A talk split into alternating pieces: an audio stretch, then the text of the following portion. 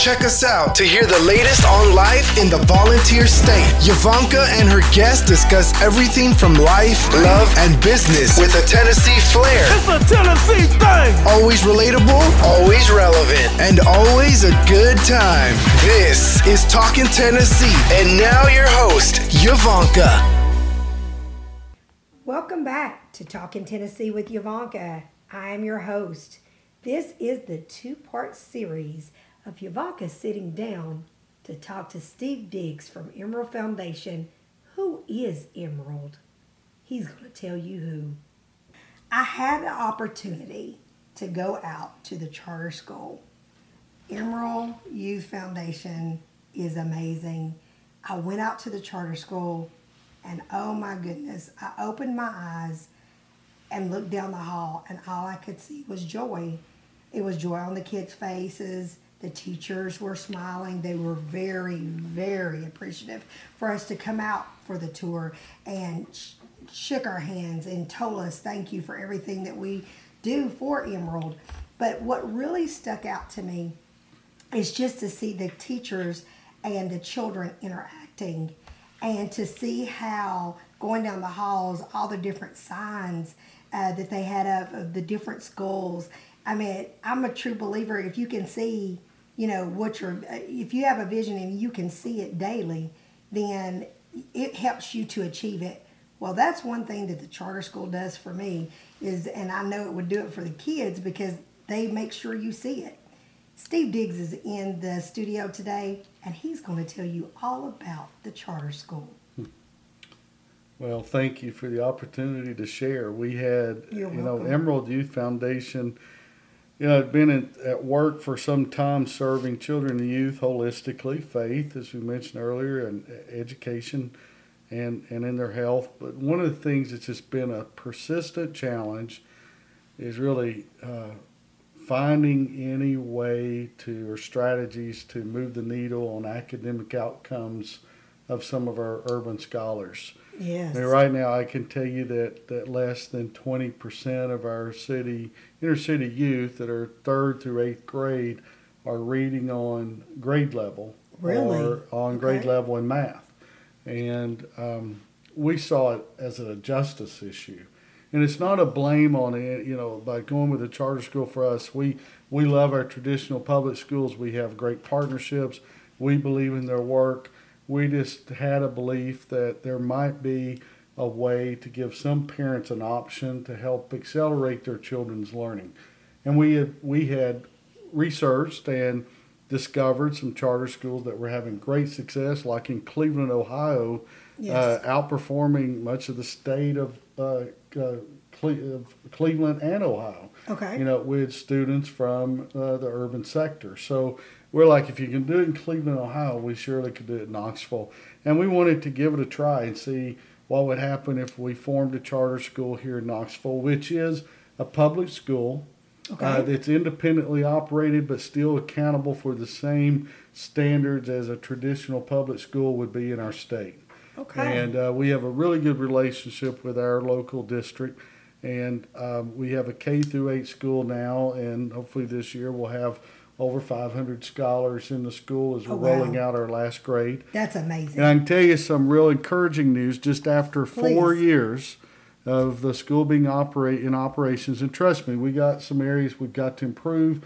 We're new. All we're schools. still we're still learning, and we know it doesn't fit for every child. exactly. But in four years right now, our reading scores just came back, and our third grade students uh, in reading outperformed the district average in reading as well as the state average in reading. And this is a real critical milestone because it, of, of reaching that with our third graders in reading because now uh, that really sets a tone going forward and it starts to prove out our model because those students have been majority of them been with us since kindergarten Right. and we're seeing that the longer you stay with us in the school the better success that you're going to have Well, I will say this. Um, I'll never forget asking um, Sanford Miller, that is uh, your director for your sports, and we'll touch on that. Is uh, I asked him about his son. I said, "Well, is your son going to go to Emerald, that type thing?" And he said, "Yes, once uh, he gets off the waiting list. And I was so impressed with that because even though he works uh, for Emerald, he had to go on that uh, that uh, list. They treat all children the same. You would think because that child's father works for Emerald that he would just get that easy way in. No, ma'am. He had to go through the same channels just like everybody else. And that stuck out to me. And I said to Sanford, he said, they don't play. He said, we are here to let it be across the board even for all children. And he said, and if my child has to wait, they have to wait. And that tells, that says a lot for Emerald. And with those scores in four years for you to accomplish that, you know, tell us a little bit about what was the biggest reason for the charter school? Yeah, we started really looking at, um, especially our middle school students in our city, um, and it seemed like gains that they were uh, achieving in elementary school by the time in eighth grade it just really dropped way off, and we just saw there was such a low number, low percentage of our eighth grade students in Knox, urban Knoxville entering into high school really ready for high school Yes. and especially ready to be on an honors track. And uh, we were concerned ultimately about too few of our students being completers in college Yes. any real post-secondary training that could get them gainful employment. And so in our research, it just kept pushing us back to say, hey, we got to try to work on the issue beginning, beginning at kindergarten. If we want to get more eighth graders going into high school ready so they can be on a path toward college, then we got to work with them kindergarten through eighth grade. And again, we were looking for a strategy to accelerate achievement. We were seeing incremental growth and improvement in our traditional Yes. public schools, and we embrace that and celebrate it. But we needed to hurry it up, you know, because we need to get more on a He's let's path right now a and again, back to some of the charter schools we researched, and there's some poor ones out there, but we found some that they were really accelerating academic gains for the population in which we are serving.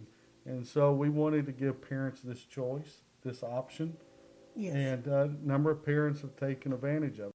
Yeah, so one of the downfall, downfalls for us right now with the school is there have been a number of parents wanting their children in the school, and, and we really uh, accumulated a very large wait list over the last few years.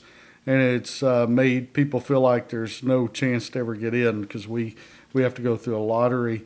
Uh, but we are seeing that a number, if you know, it's still good reason to apply uh, because a number of parents Most and other definitely. scholars still get into school. So I'd encourage anyone listening, if you live in Knox County, no matter where you live in the county, you're eligible to apply, and we're taking applications right now. So please go to the charter school, Emerald Charter School, and that website, look it up, and find a way to apply.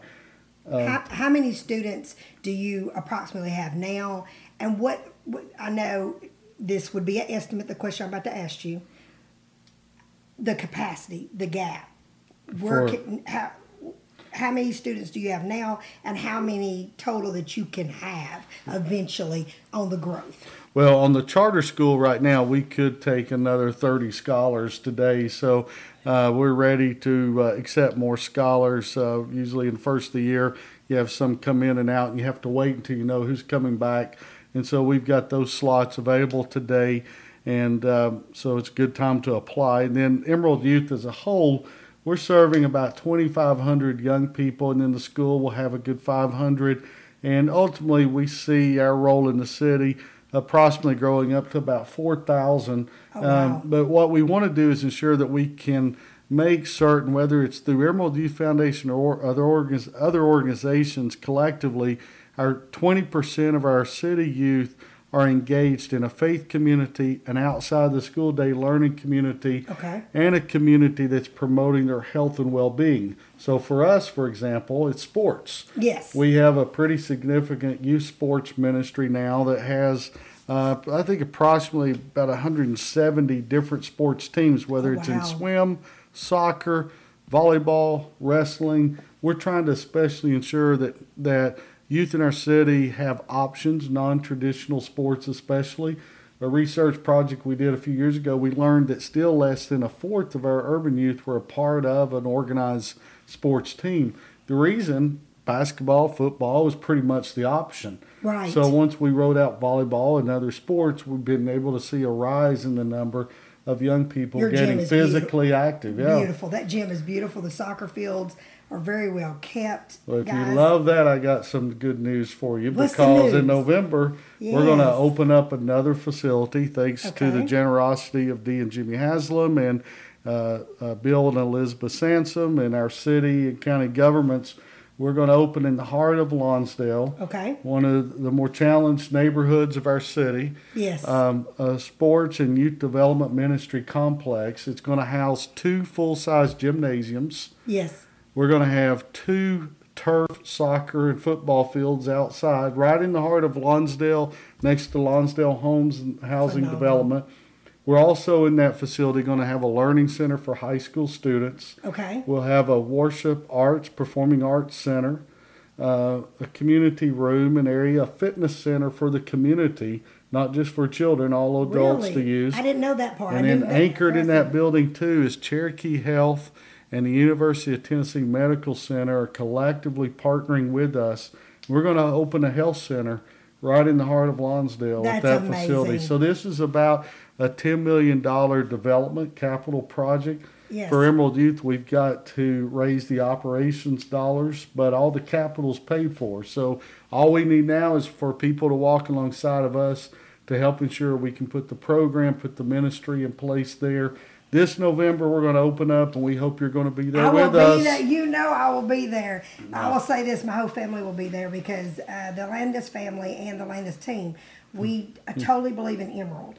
And so, and that facility, we went out a few weeks ago because they allowed everybody to come out and pray and put down a scripture, you know, or a note on the concrete. And we, I came out and just, I walked around with the people and talked to different people that I, you know, sold houses to, you know, I know and all that stuff. And they were so excited. So I'm glad you're bringing that up, but I do have a question for you. If there was, what could you say if you, if you could say one thing to the residents in Lonsdale about this facility that they may know or may not know that you haven't already said or whatever, what can you say today? I want the community to know this. Yeah, our prayer is that this facility is going to be a gathering place that brings about much, much hope for children and youth and their families for many years to come into the future. Uh, we're really honored that we can come and serve in this capacity, uh, but we we really hope the community will will see and believe and feel and know it themselves that we want this to be a partnership that will go on for a long time. Truthfully, I'll tell you, we would never have been able to put the facility there if it were not for the community leaders and Yes. residents in that neighborhood that fought for it to happen. They Yes. wanted it and and and they really ensured it happened. And and if they said no they didn't want it we wouldn't have done it. And Exactly. uh, I will never forget the night we went before city council making the case for this facility. And uh, it was the people in Lonsdale that stood to speak to make the case. And uh, they asked me if I had anything to share you know at the meeting and uh, I I declined I'm like Because you're like, after they said all of this, you heard it. I don't I need mean, to that's say right. anything. I mean, because it was about supporting the neighborhood, not me and not Emerald. We could have moved it somewhere else. yes, So You everyone had to agree this needed to be for the community, and and uh, I And I I, could want- start naming names, but it's amazing the folks that stood up to fight for their community to have it, and, and God's just been so good to shine on it. So. And I want Lonsdale, the community, and the whole community, not just Lonsdale, but I'm talking about Knox County. I want you to understand that this is helping take getting kids off the streets. You know, showing them a different path, showing them that they're loved, showing them that we're investing in their children, our children, you know, the future children, that type thing. That's the biggest thing is to know is that facility is going to get a lot of kids off the street that probably, I truly believe if a child is uh, busy, a child is, you know, actively working on something, that's how you can keep a child out of harm's way. Do Yeah. you agree? I agree, and I love you using the word investing. And I, I want to just say this, if I can, to Yes. your folks. Yes. Don't let your lives, and I say this to myself, we can't afford to let our lives get so full Mm-hmm. that we don't have time or any resource Yes. to invest in the next generation. You have to invest. Now, begin with your own children, then go to your neighborhood, but go beyond to to uh, families or children that may not have the kind of support that yours have in your own community.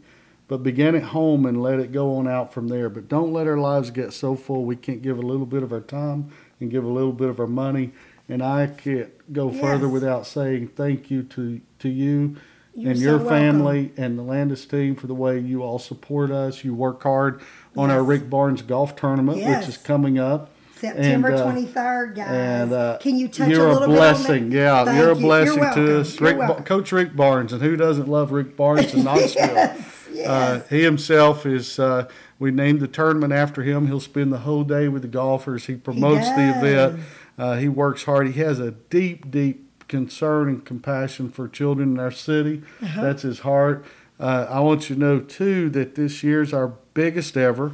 And again, you're one of the volunteers on the team. But uh, going to raise. We already raised over a hundred thousand dollars on this year's event, and um, Coach Barnes himself is going to add fifty thousand dollars because of that great work. Do y'all work. hear that? Do y'all hear that? Yeah. Fifty thousand dollars. So what is my favorite scripture? Faith without works is dead. Yeah. That we've done the work, the committee, the community, everybody donating, and look, faith without works is not dead because look at that man, uh, Coach Barnes donating fifty thousand dollars, and you know some people will say, well, he's got it. And even though you've got it, doesn't mean you have to give it. Yeah. You know, so you have to look at it that way. So I'll say this to Coach Barnes thank you so much for loving Emerald. You know, I thank you for the opportunity, you know, and let's finish it out like this. What do you think God thinks of you and Emerald and the work you've done? What do you think that if that God would be thinking hmm. right now about you? And what would you want him to think? Well, I, I'll end with what I want him to think, but I, I do know that he must think that we are aligning to his kingdom mission. I do think he has called us to try to help make our little piece of earth look more like heaven. Yes. And we wouldn't be where we are today if the Lord had not shown his blessings upon us. So uh, we know that he's in it, and that's all that matters to us. He's in the midst of it. But we sure hope, and I sure hope and pray that it's one of those deals where one day he'll say, Well done. Well done. You know, I want to be a faithful servant, and I can tell you the people in We're too leadership. much alike. That we want my- to be faithful servants. That is That's all we're called. day, Yeah, is we're not called to things I don't know. accomplish a whole lot. I think we're just called to be faithful, and that's what we want to be. And may we make much of His name, not our own. There you go. Yeah. Faith without works is dead. We have the faith and we have the works. Steve Diggs, you just heard from Emerald Foundation. He has the faith and the works, and it goes hand in hand with God's word. Bye, guys. Thanks for listening to Talkin' Tennessee with Yavanka. Watch out for our weekly episodes from the First Family of Real Estate and check us out on the web www.yavankasalesrealestate.com. See our videos on Yavanka's YouTube channel or find us on Facebook under Yavanka Landis and Twitter at Yavanka Landis. And don't forget to tell a friend about us. Until next time, Yavanka signing off.